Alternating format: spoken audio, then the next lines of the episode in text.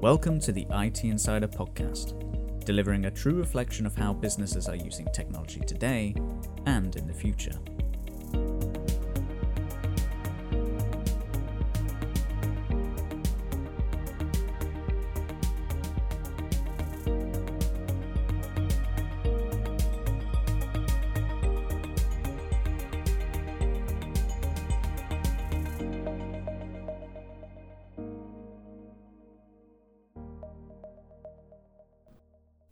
Welcome to this podcast. My name is Richard Holmes, I'm your host, and today we have a few special guests in the studio with us. Um, and I'm just deciding who to ask to introduce themselves first. So I think what we'll do is uh, we'll pass over to mystery guest number one. Oh, hi, Richard. Uh, my name's Glenn Burson. I'm the global CTO of Salmon. Thank you for joining us today, Glenn. And that means that mystery guest number two, by powers of deduction, must be. Hi, good afternoon, Richard. Nice to see you again. Uh, it's Alex Rutter. I'm the director for Watson Customer Engagement here in the UK.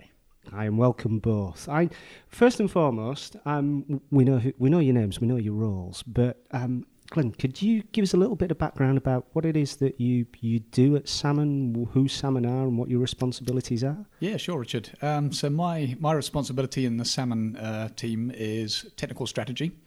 Uh, Salmon is an e-commerce services provider. Um, we were launched in 1989. Uh, we were acquired by WPP in 2013. Uh, we're now the delivery arm, the e-commerce delivery arm for uh, the Wunderman Group.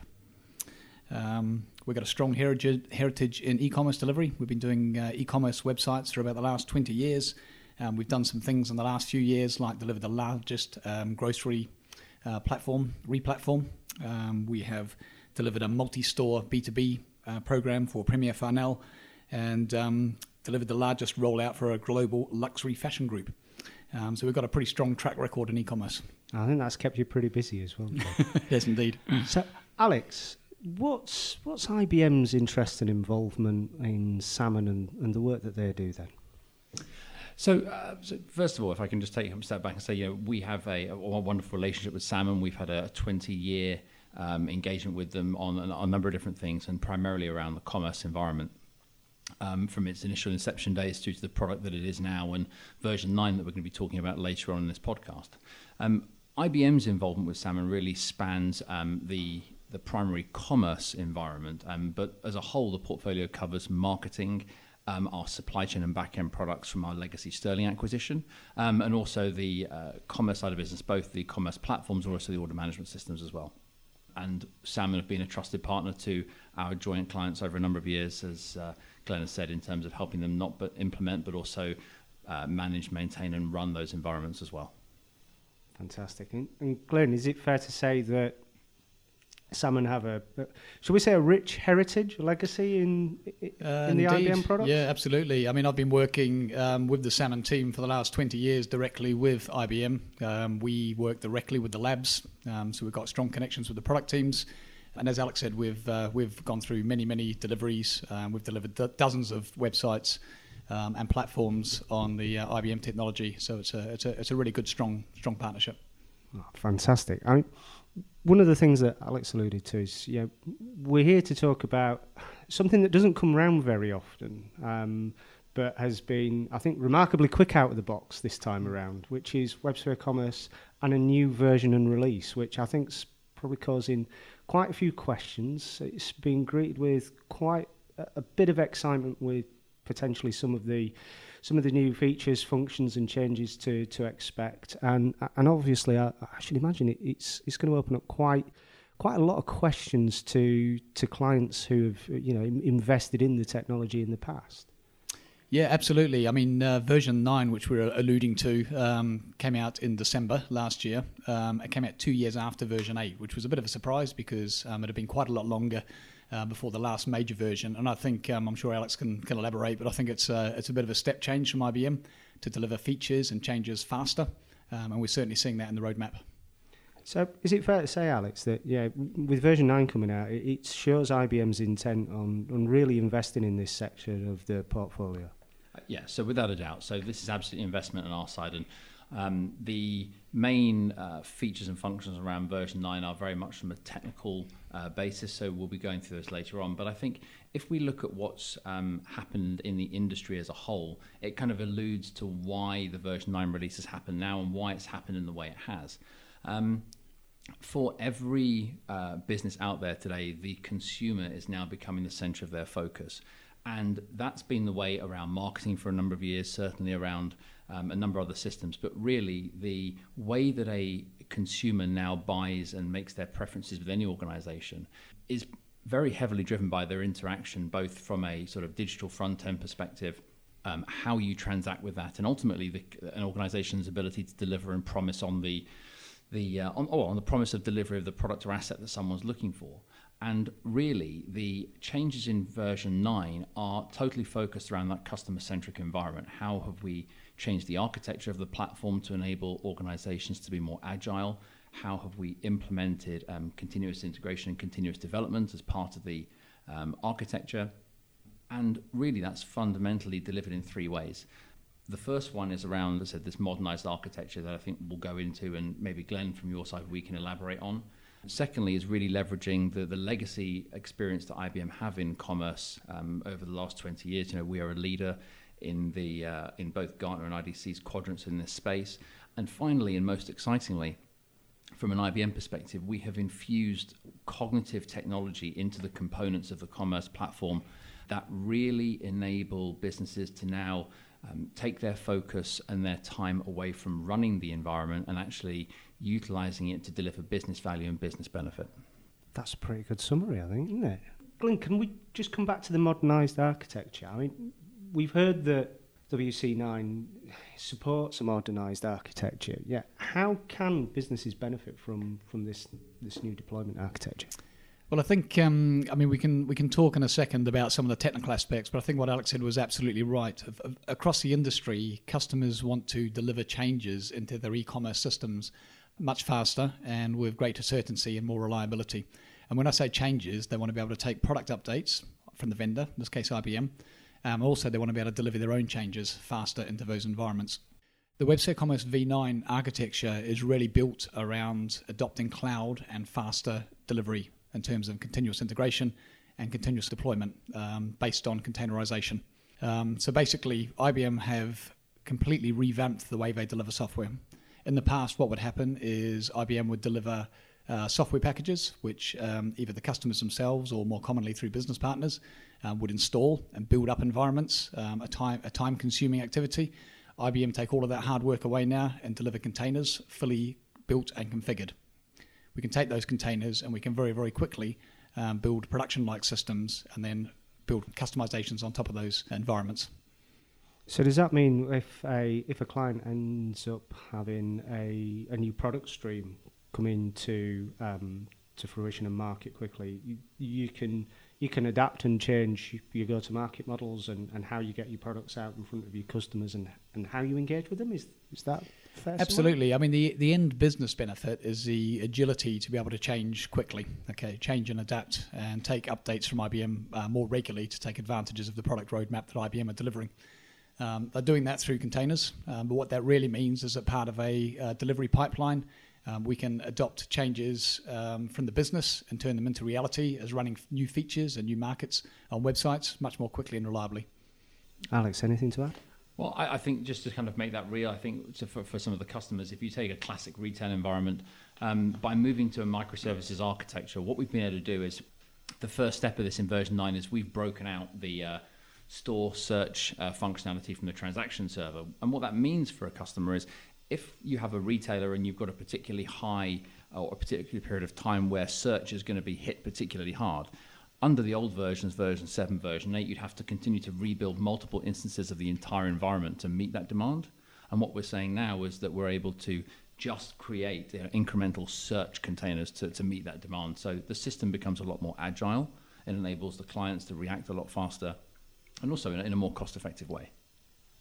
You also mentioned, I mean, you mentioned cloud a few times. I are, you finding that this is something that clients in your space with this type of technology, are they, are they looking to leverage some of the benefits of, of rapid deployment scalability from a, a, cloud perspective? Yeah, that's a that's a great question. So um, if you wind back the clock, say five years, um, customers would say they were too scared to go to the cloud because they didn't think it was yeah. reliable, they didn't think it was secure enough. Um, we are increasingly working with companies, and not small companies, big organizations, which are adopting a cloud first strategy um, because basically it's uh, more scalable, it's more secure, and it's more reliable to run than in-house infrastructure.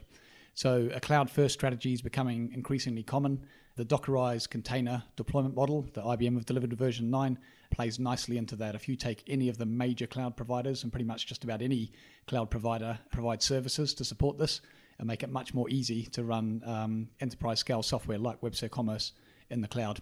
I think Alex also mentioned that componentization, so breaking WebSphere Commerce into smaller parts, um, is also an important benefit because it does allow customers to scale, um, update more regularly, and actually deliver um, value across different components um, more regularly. It's more it's more driven towards a microservices architecture. Okay, and and that scale is it is it limited just to sort of buying patterns and cycles throughout the year, or, or are there any other examples where where clients are looking to leverage that ability to scale? Well, the ability to scale in the cloud is obviously one of the key benefits. Uh, we work with a lot of customers who hit um, not just Black Friday, but sales like Black Friday, where they have to scale infrastructure heavily for a day. When you're running on premise, you end up owning all of that infrastructure for 365 days a year. Um, when you're in the cloud, you can scale up. You can run that infrastructure for a day or a week, and then you can scale it back down. So I think there's some uh, some really significant cost savings potentially in hosting that customers could have both by adopting V9 and with a cloud strategy.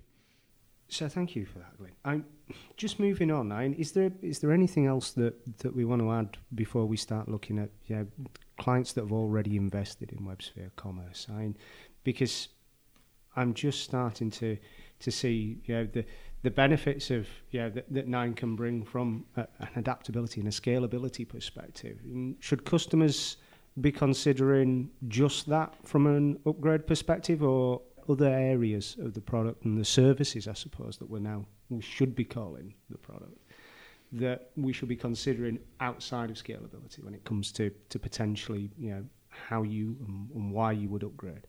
Um, I would say that there are probably two areas to call out, and they're quite different. So, firstly, um, there are a lot of technical benefits to upgrading. So, if there's a new, new, newer versions of all of the stacks and newer versions of Java, so all of the stuff that the techies will, will love and make them more productive. Um, they've also moved, uh, IBM have also moved to a new lighter weight application server. This means that um, we can start applications more quickly, we can use less resources, and ultimately make hosting uh, cheaper and the environment more reactive. I- IBM has made Web Commerce very, very API centric. Okay, this means that integration into other parts of the systems. So if you have other microservices that you want to introduce into your architecture, and um, can be done much more easily. We kind of alluded a couple of times to the componentized architecture. IBM have put in a lot of effort in separating the store. So this is a, this is a, um, a kind of architecture known as headless um, in the industry, where we deploy the UI completely separately from the transactional components of the system that really opens up a lot of ability for customers to actually develop their own UI layers, put a, maybe a commercial CMS in front of the product, um, develop more modern types of storefront using, say, uh, single page applications or progressive web apps. Um, all the sorts of things that the industry are desperate to uh, to do to, to, to provide basically better customer experiences. So you're providing a better customer experience, but also from, from an internal staff perspective, you're making the products a, a heck of a lot easier to, to utilise. Exactly. Teams, yeah? yeah, exactly.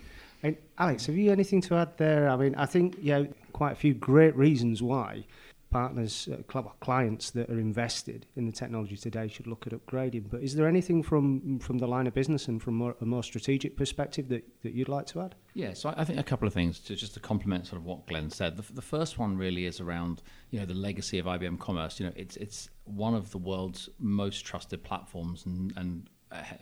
Uh, hundreds of organisations run on this every single day, if not thousands. But it has always had a bit of a reputation for being quite heavyweight, and as a result, it's fairly industrious.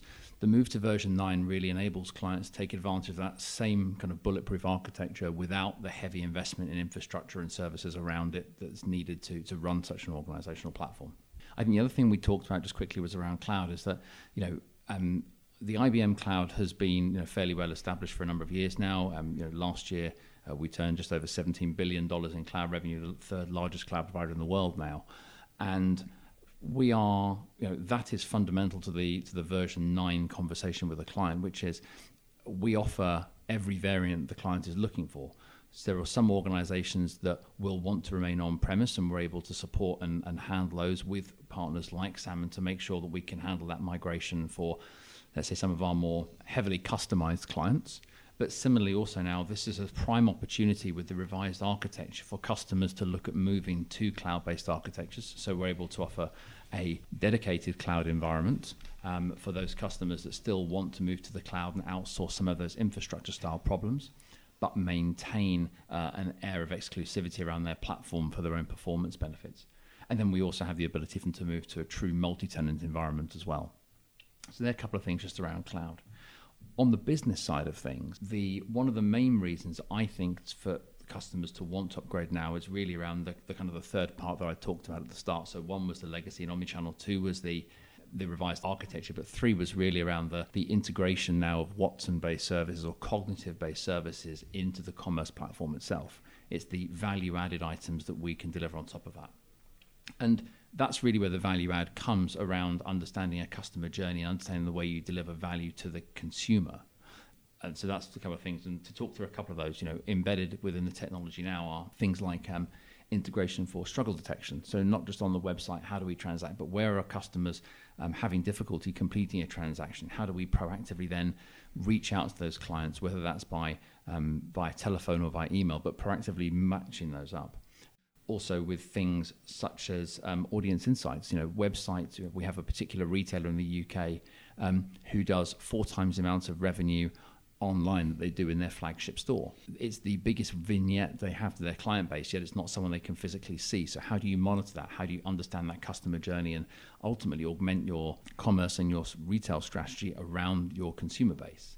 So, these are things that we're building in by default now and things that we're looking to do to take commerce into the next generation platform? Glenn, I'd be really interested. I mean, you're you're speaking to end clients on a daily basis. Yeah, with with the journey that that the product and the brand's going through and the strategy that's in place now, and certainly around things like um, the struggle point. I mean, we've seen things like that in the past of being able to track user clicks around the website, trying to um, trying to find the right, you know, click to proceed, or you know, finding the right. You're like, where the heck do I actually convert to checkout in my basket or complete the purchase of an airline ticket or something like that?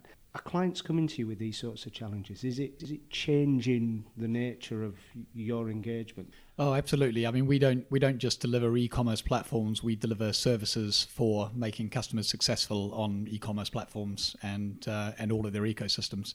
So we, we see a lot of client uh, engagement around actually improving customer journeys, about reducing struggle, and actually basically optimizing journeys.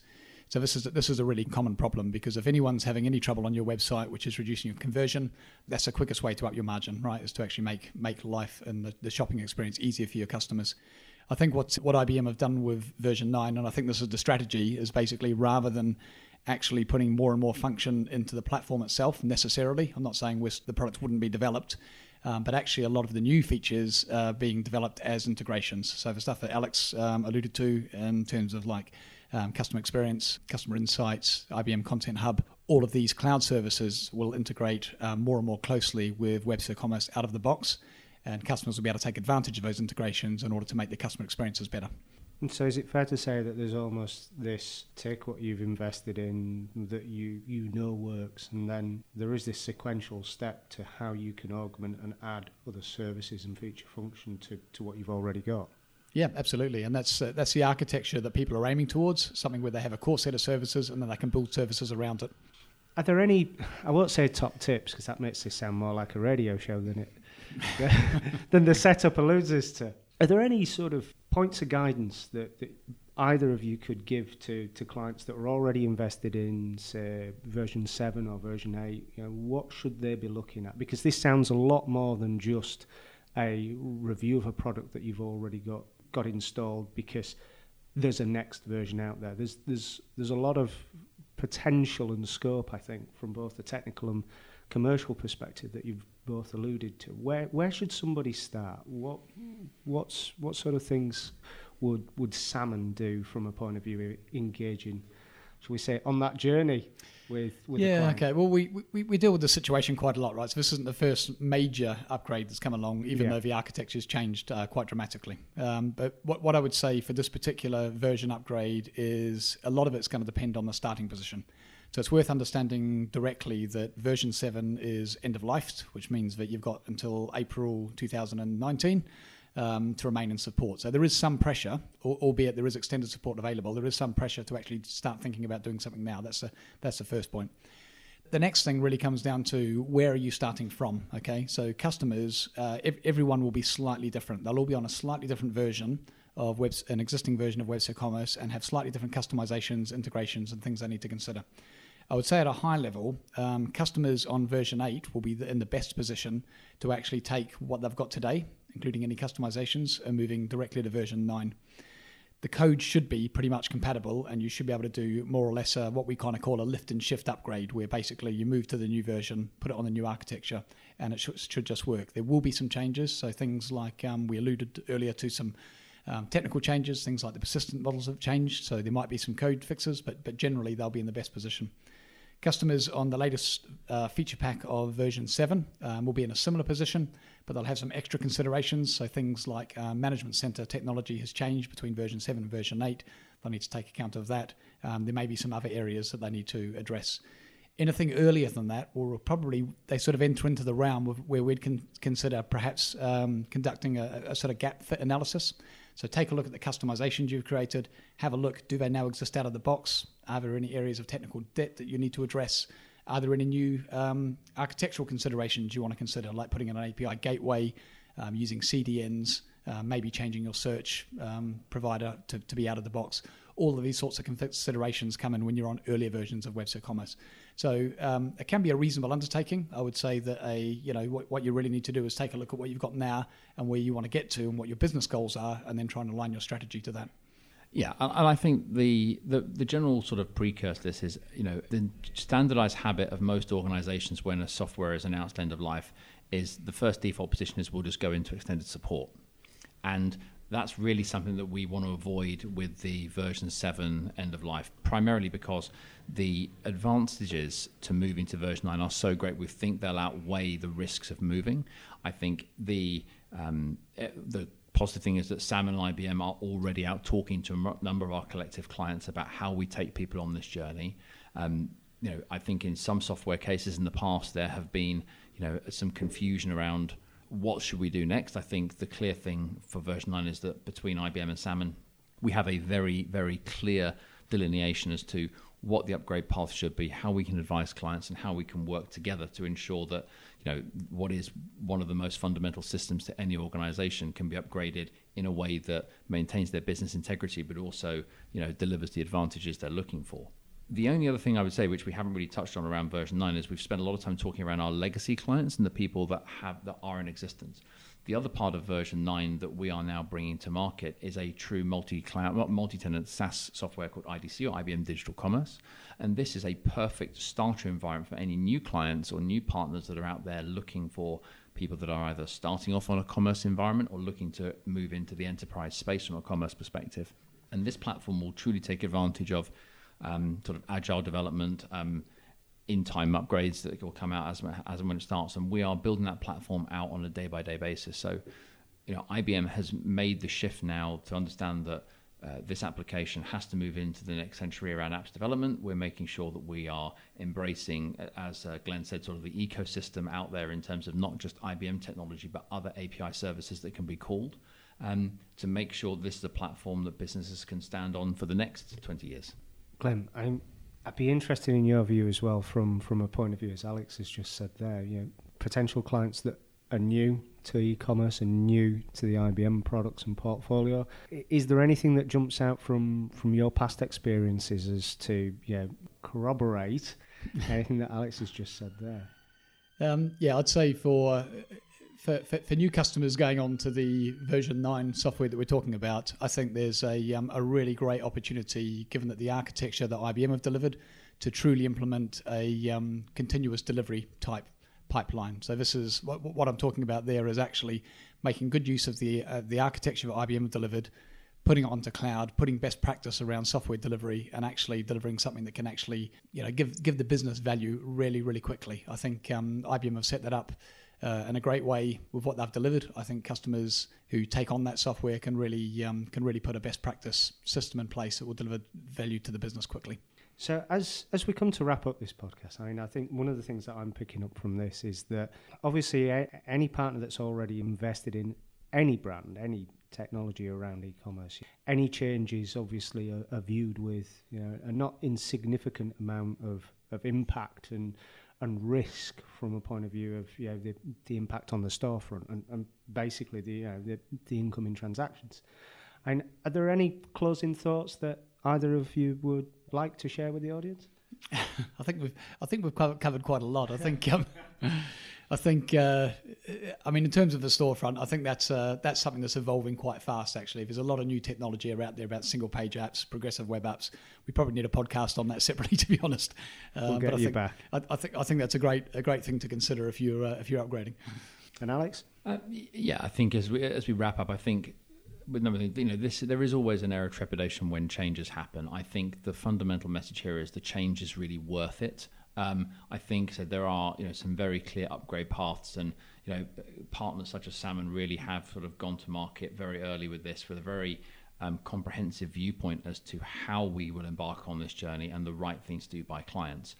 I think the functionality that version 9 delivers, not just as a standalone commerce platform, but as I said at the start, this kind of tying back to the customer journey, its integration from a uh, linkage just to the supply chain side of the business, but also to the front end marketing, which is becoming more and more important. Um, really means that you know the commerce engine has to become sort of the beating heart of any organization now, and um, if you don't move with it, as everything we're, we're, we're watching companies fall away because they're not moving with the latest technology and the advantages that come in this, both from the microservices architecture with the cognitive technology, means that if you don't make this change, then you will be at a disadvantage. So we're there to help clients make that journey, make that transition, and support them through.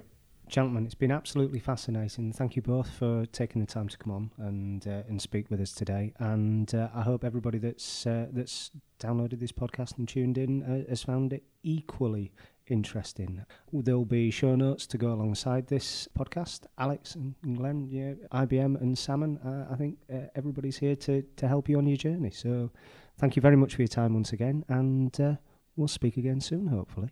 Thank you. Goodbye. Thanks, Richard. Thanks Bye. very much. Thank you for listening to the IT Insider podcast. Be sure to tune in next time.